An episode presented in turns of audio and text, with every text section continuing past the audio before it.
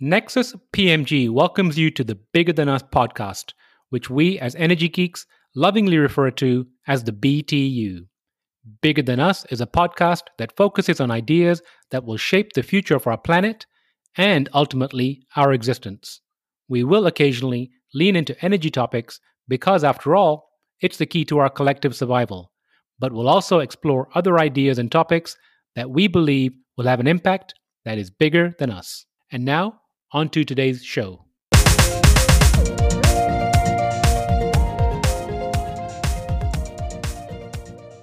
Hello and welcome to the Bigger Than Us podcast. I'm your host, Raj Daniels, and today I'd like to welcome Doctor Laura Lammers to the show. Doctor Laura Lammers is the founder and C E O of Travertine Technologies, Incorporated, a startup working to scale a new technology for carbon dioxide removal and inorganic chemical upcycling. Doctor Lammers obtained a P H D in environmental geochemistry from the University of California, Berkeley in two thousand twelve. Her expertise focuses on carbon mineralization and carbon cycling, as well as selective critical element extraction. Laura, how are you doing today? I'm doing great, thank you. I'm delighted to be here.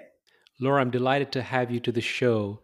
Before we dig into Travertine, I would like to ask you what it was like growing up as the daughter of environmentalists in Houston, the energy capital of the world. Uh, it was it was definitely an interesting experience. So both my parents are um, they're physicians in their careers, but um, they were day to day just very focused on the environment and kind of on the leading edge. So my dad was one of the early adopters of hybrid cars and had a little solar panel that he bought at the hardware store. You would just put on top of the car to try to power the battery, which is pretty funny. We got some funny looks from the neighbors, who were many of whom were in the, the oil and gas industry. But we had a lot of interesting conversations around the dinner table with neighbors, certainly around uh, uh, transitioning to, to gas at a time before we had um, large-scale uh, fracking in the U S. And um, yeah, so it's it's been an interesting uh, part of the inspiration for my career path. What kind of hybrid car did he own? It was one of those tiny little Honda Insights, and it was so light that I could actually push it down the street when I was a child. That's pretty amazing, and and pretty leading edge for that time. Of, I mean, I'm guessing it's what, nineties? That's right, yeah. And it was, um, well, I think it was maybe, yeah, it was nineties, certainly. And um, I think, yeah, it was one of the few hybrids around, and it was heavily subsidized at that time, so it actually was a great deal. So fin- financially astute also. Yeah, I think so. And I think I heard you say in another interview, growing up with your parents and their mindset gave you an environmental problem-solving ethos. Can you break that down for me? Absolutely. So the uh, the, the challenges that we're facing today are um, are relatively um, simple chemically to address, right? We're we're uh, we're oxidizing carbon and burning fossil fuels. We're oxidizing sulfur and generating sulfuric acid, and uh, the products, the wastes of these processes are um, contaminants in the surface environment. And we haven't for a long time thought of C O two as being a contaminant, but that's really what it is. Um, and you know, to address these problems, we need relatively simple solutions, but they need to be implemented at scale. And so um, my folks were always focused on, you know, and in, had an interest in, in basic science, but um, my mom in particular, she was a, a clinical um, vaccinologist. And so she was really interested in making sure that those fundamental insights get translated to uh, problem solving and real solutions. And Um, and so that's that's kind of a hard hard line to toe as an academic, right? Because the, the emphasis and the um, the focus of academic institutions is typically on uh, fundamental or basic research. But um, really, if we want to translate our findings to real world implementation, we need to be focusing on problem solving. Speaking of real world implementation, can you give us an overview of Travertine and your role at the organization? Absolutely. So um, Travertine is a new company founded in January of twenty twenty-two uh, with the goal of, our tagline is re-engineering chemical production for carbon dioxide removal. And what we mean by that is we want to be producing the world's most used uh, inorganic chemicals in a way that's uh, carbon dioxide negative uh, to help, first of all, address uh, waste production, and then second of all, hopefully do carbon dioxide removal and sequestration at large scales. Um, and so Travertine was um, founded based on some proof of concept research that we did in my lab at U C Berkeley. And I decided to leave that academic position to start uh, this company because um, I saw kind of a gap in the proposed C D R technologies that didn't encompass uh, these kinds of approaches. Um, and the benefit in particular of the approach that we're taking is that we're producing products other than simply carbon dioxide removal and sequestration, which means that in this kind of next decade or so where voluntary markets are relatively immature, um, we have a path to generating revenue and, and hopefully becoming profitable, um, basically with, with a, a low price or perhaps even no price on carbon dioxide removal and sequestration. So we're trying to kind of subsidize C D R with the co-production of commodity products that are uh, produced uh, today in ways that are more environmentally damaging. Um, and so at a very high level, what travertine does is um, electrolytic sulfuric acid production. So we take sulfate wastes and we turn them back into sulfuric acid, which is the world's most used inorganic chemical. And then at the same time, we produce alkalinity or base that we use to react with carbon dioxide from the air to um, form solid carbonate minerals. And this is a way to permanently sequester C O two in a solid phase. It's a lot like limestone. And so I know that's that's a lot. That was a lot of information, a little bit complicated. Happy to break it down further. Where do you get your feedstock? Yeah, absolutely. So there are a number of, of uh, sources of feedstocks for um, sulfate waste. So today, the, the greatest use of sulfuric acid industrially is in phos- phosphorus fertilizer production. And so the process of phosphorus fertilizers, which is a, a critical ingredient for industrial agriculture, is uh, what's called rock phosphorus. And this is an apatite mineral that forms in deep sea environments that gets brought to the surface, and then it's mined. And this rock phosphorus um, is reacted with sulfuric acid to release uh, phosphorus for fertilizers. Uh, and the product of that reaction is what's called phosphogypsum. It's a gypsum or calcium sulfate waste product. Um, and today, uh, that calcium sulfate waste product is typically just put into engineered stacks and piled up. And so we have billions of tons of this waste material piled up all over the planet. Wait, and so that sorry, would be a great... sorry, sorry to interrupt. Yeah. Are you saying there's just these piles of this material just laying around? Absolutely. So, for example, in coastal Florida, in the United States, there's um, a lot of uh, phosphorus production in Florida because there's phosphorite deposits there. And um, we have essentially mountains of phosphogypsum piled up on the uh, on the Florida coastline. And in fact, the highest elevation point in Florida is the top of a phosphogypsum stack. And these, these stacks are so large, you can see them easily from space. Um, and so th- this is a waste product that's maybe not not that visible to people in the sense that, you know, you don't hear about it that much, but it's uh, it's a massive industrial waste product that uh, we hope to be able to convert to solid carbonate minerals and permanently sequester C O two in them, and at the same time be producing sulfuric acid from them that can be subsequently used for fertilizer production. So make that process essentially eliminate that sulfate waste, use that sulfate again um, in the extractive process. Um, and similarly, uh, mining processes use very large quantities of sulfuric acid to extract critical elements. It's called a hydrometallurgy, where you extract uh, elements with acid or aqueous acid.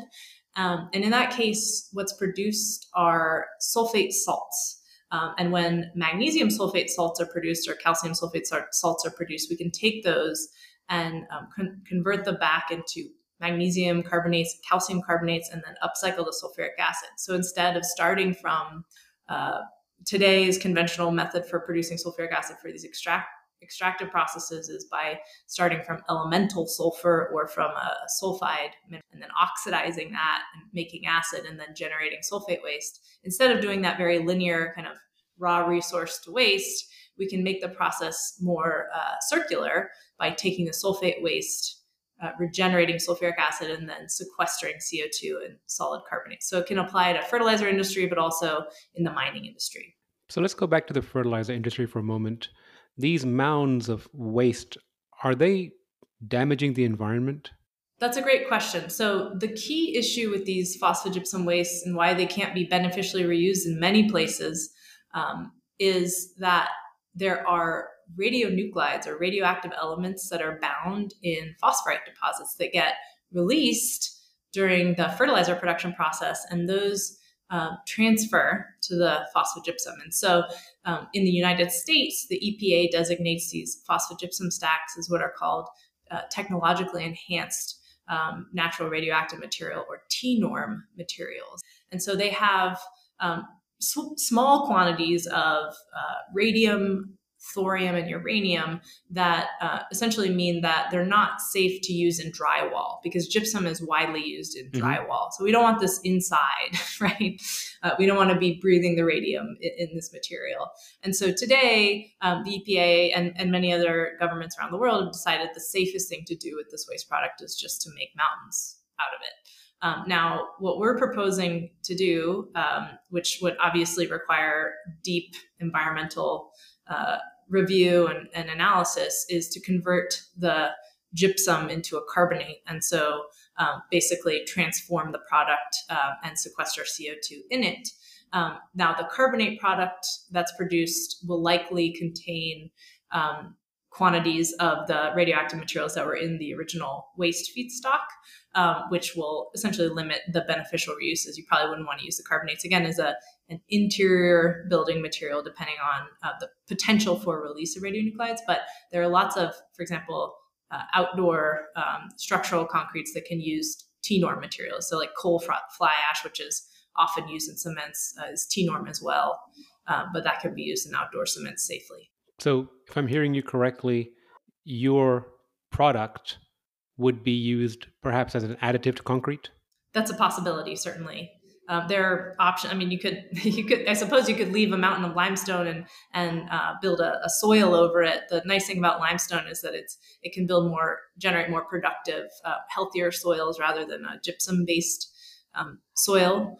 So, so you could either leave it there and build a soil over it, or you could uh, potentially use it as an additive for cements, or there's even talk of, for example, taking cal- precipitated calcium carbonate and using that uh, as a source of alkalinity enhancement in the ocean. So you could dispose of it in the ocean also. Um, so there, there are different options that we're exploring. So I believe I'm looking at a picture of one of these mountains on your website. Yeah. Do they, you mentioned radiation, is I mean, is that mountain emitting radiation? So it's um, the the radioactivity driver in these materials is what's called uh, radium, and um, radium can decay to radon. And if you live in Colorado, um, you're aware of radon abatement systems in your basement, where uh, where basically you pump air through. So radon can form a gas that that uh, produces ionizing radiation. So this is a very, very low level of radiation that's exposed. Excuse me, that's that's generated by these materials, and it decays very slowly. And And, you know, over time, so older P G stacks, so over the, over thirty years old or so, some of those can actually start being used as agricultural amendments because the uh, radionuclides have decayed um, to a large enough extent for this stuff to be safely used directly as an agricultural amendment. So this is very, very heavily, very carefully regulated by the United States uh, E P A and other regulatory agencies around the world. So the, the fact that there's an engineered stack does not um, present a source of uh radioactive exposure to people today. It's it's basically a safe storage environment today, but it is possible that these surface stacks could be uh, disturbed in, in a big storm, for example. And so it's it's really important to think of kind of maybe longer term, more more durable uh, storage solutions for these materials. Well, I'm just imagining the last hurricane that came through Florida. Right, yeah. So these engineered stacks have been sitting there for a while. Who would pay, or why would a company pay to have them processed? Well, because it's extremely expensive for them to be managed, right? So, okay. um, so these Very fertilizer good. companies have a massive liability in managing the P G stacks. And in fact, um, it's so difficult to manage uh, phosphogypsum in the U S because we have such stringent, um, for good reason, stringent environmental regulations um, that, that we can't actually build new phosphorus fertilizer plants in the U S, which means that eventually, as our, our um, old plants kind of phase out, we're going to be reliant on imported phosphorus for agriculture, which is one of our kind of foundational industries in the United States. So that's um, maybe not a great long-term plan. Well, as we learned this year with Ukraine and Russia. Right, exactly. Now, I also saw that your process can be used in mining lithium. How does it work in that application? So in that application, um, there are uh, certain types of lithium deposits that can be extracted using dilute sulfuric acid. So there are a number of uh, there are a number of unconventional lithium deposits concentrated actually in the desert southwest of the United States that uh, can be efficiently extracted. The lithium can be efficiently taken out of the material using uh, a sulfuric acid leach. And so this is a pretty mainstream process for uh, critical element extraction. So in that case, uh, lithium containing silicate material would be leached with acid, which in turn would generate a sulfate waste stream. Many mining processes, I should say, generate sulfate waste streams. So this is nothing new. Um, the, the point um, that that we're trying to kind of get across is that um, that there are options, alternatives to conventional sulfuric acid production that would kind of eliminate this sulfate waste stream that could potentially um, pose some risk to uh, ecosystems uh, in arid regions, because it's it's you know you can't actually dispose of sulfate to water bodies uh, where there's no water to be found, right? And so they'd end up with a pile of basically sulfate salts. And so we can take those salts and upcycle them to sulfuric acid again, and at the same time take any um, calcium, magnesium in those uh, salts and then convert them to solid carbonates. And so you do the kind of um, env- have the environmental co-benefits of one, avoiding sulfate wastes, and two, um, sequestering carbon dioxide in the process of mining. And but one one point I just want to get across here is that um, sulfate is not actually regulated contaminant in the United States in water. It's it's not a hazardous thing, right? We have bath salts, uh, Epsom salts, for example. You could you could put a lot of sulfate salts in, in your water, and that's okay. It's just an issue of uh, generating a lot of salinity in the water that can have um, some detrimental impacts to surface ecosystems. And so I just want to make it clear this is not like a hazardous contaminant necessarily, but it is something that does have environmental impacts. Um, and also the process of oxidizing sulfur is simply adding acid to the surface environment, which means that um, that in the end translates to actually more C O two emissions. Understood. Now, lithium, there's going to be a huge demand for it. And while I know you're not an expert on lithium, what are your thoughts about the requirements of mining lithium in the U S and how we're perhaps going to be able to meet the demand? Yeah, I mean, that's a great question. So um, today, the vast majority of the world's lithium is mined in the salar deposits, the salt deposits down in South America, and also from kind of hard rock spodumene deposits that are mostly in Australia. We have some actually in the United States in the Southeast. Um, but what's been more recently discovered that there are large unconventional, so not salar, not spodumene deposits uh, of lithium in the U S. And in fact, um, some of the biggest lithium deposits ever discovered are these unconventional deposits. And so uh, to meet the, the the day, right, and and actually efficiently uh, transition our energy infrastructure from fossil-based to renewable energy infrastructure-based, we need to be producing lithium at a much faster pace than we are currently.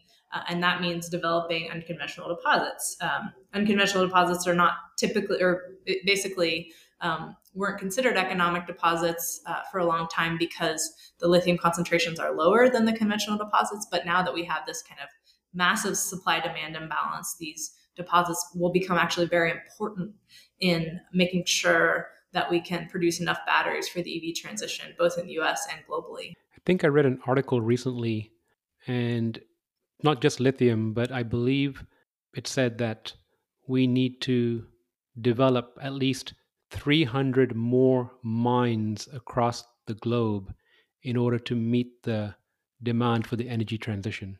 Sounds like a reasonable number. I mean, we need to uh, vastly increase our production of critical elements, not just lithium.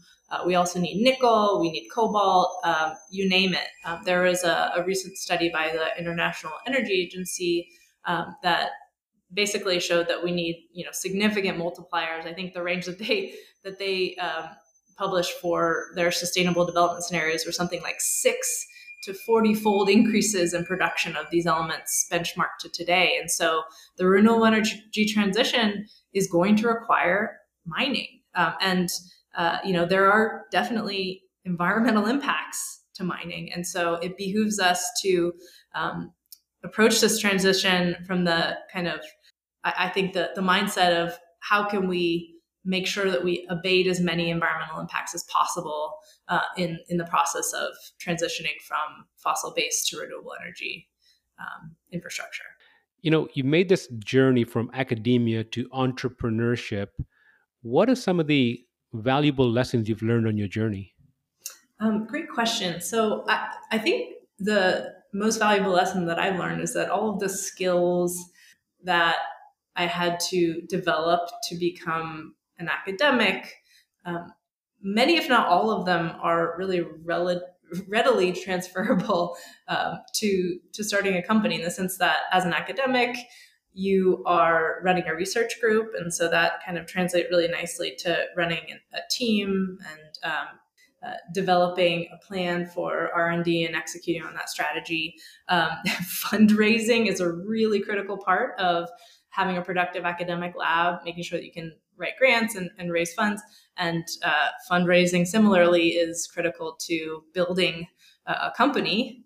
Uh, and then also basically transferring ideas into something that's digestible to a large number of people is a really important part of teaching, right?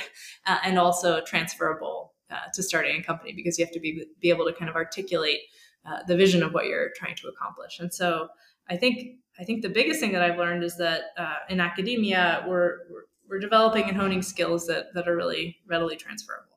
That's great to hear. Quite often I talk to academics, really smart people, engineers, P H Ds that have a project in a lab, and the transition from being in a lab to quote unquote real world business is quite a tough one for them, mostly because they go from what I'm going to call, generally speaking, a controlled environment to an uncontrolled environment. What were some of the surprises for you when you transitioned into from academia into business?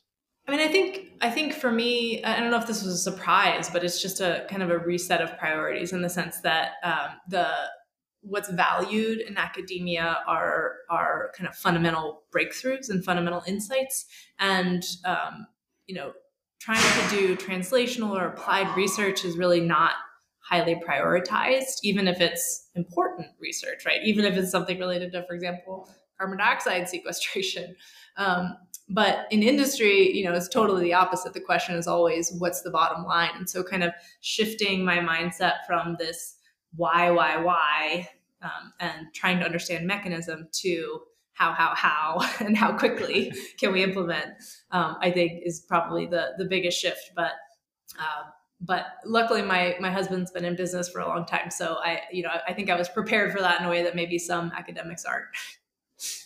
Now, you mentioned fundraising. How was the fundraising journey?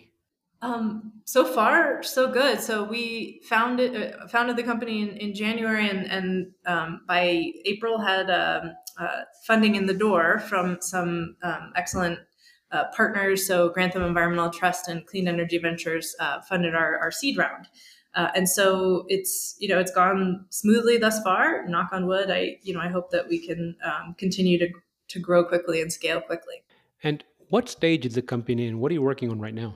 Great question. Yeah. So um, right now we are uh, launching from bench scale to uh, a small pilot scale facility here in our warehouse. And at the same time, uh, in parallel, working on developing uh, engineering design for a ton a day system. So, you know, um, three hundred fifty to maybe one thousand tons per year of C O two removal and sequestration. So um, it's been really exciting to, to grow the team quickly and scale up quickly. Um, we're, we're basically um, going to be uh, to turning on our, our next size up system, which is several orders of magnitude bigger than our proof of concept systems uh, in the next couple of weeks. And when do you think you'll be f- fully ready for commercial production? Um, It, obviously, it depends on um, R and D outcomes over the next uh, year or so, but uh, at this point, we're projecting that we could have a small commercial plant uh, in kind of late stage design phase in twenty twenty-five, perhaps even building a small commercial facility at that time. So twenty twenty-five. So I'm going to take a leap into the future, ten years ahead, let's say twenty thirty-five. If the Wall Street Journal, Forbes, Fortune, pick the publication of your choice, were to write a headline, perhaps even a small paragraph about travertine, we're here for vision setting, what would you like it to read? I love that question. And I'm sure you've thought about it. Yeah. I, I would say I would love by twenty thirty-five, our headline to read, travertine mineralizes megatons of carbon. Um, and then, you know, the, the subheader being something like um, uh, co-production of, of uh, industrial chemicals is an environmental win-win. You know, I love that. And specifically going back to the issue with fertilizers and phosphorus, I think we're very quickly learning. And when I say we, I mean the general public. I'm sure people in the know know, but issues like fertilizer shortages or having access to rare earth or lithium here domestically, these are all going to be issues of national security. And I feel like, you know, what you're trying to do helps us create that level of safety or security that we need in order to make this transition.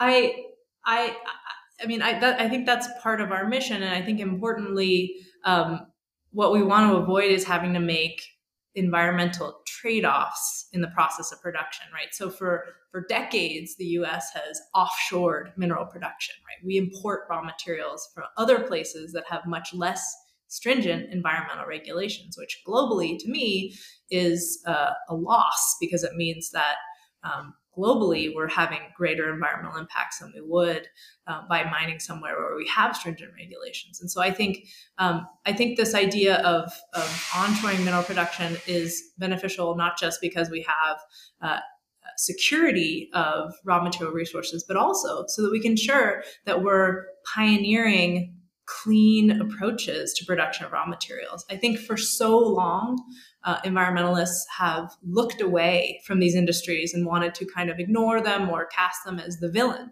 But I think um, today we're in this weird catch twenty-two in the sense that we have to mine to avoid catastrophic global environmental change. And so we don't have the luxury of being able to look away anymore. We need to look closely and scrutinize these processes and see how we can actually improve them, given um, the great deal of technological advancement we've made over the last decades. You know, I so agree with you, the idea of looking away from diamonds to cobalt. If I think if we really knew how and where, I think we perhaps would take a different approach to those items. I, I couldn't agree more. So what else do you think we are we need on this path to net zero? Um, I think I think we need to be kind of um, recommitting ourselves to developing new strategies or or pushing forth uh, even, you know, relatively established uh, technologies um, to ensure that we can make a clean or as clean as possible a renewable energy transition. I think we need to kind of step away from, you know, to the extent possible, kind of dogmatic thinking in the sense that, you know, if it creates a waste, then it's then it's evil. I think rather we need to be focusing on how can we use our knowledge, use our skills to minimize the global environment, environmental impact uh, that we're having so that, you know, our next generation, our kids and our kids' kids are going to be inheriting a planet that's not only habitable, but that's um, better uh, than the world we're living in today. Hear, hear. Now, last question. This could be professional or personal. But if you could share some advice, words of wisdom, recommendations with the audience, what would it be? Um, I would say um,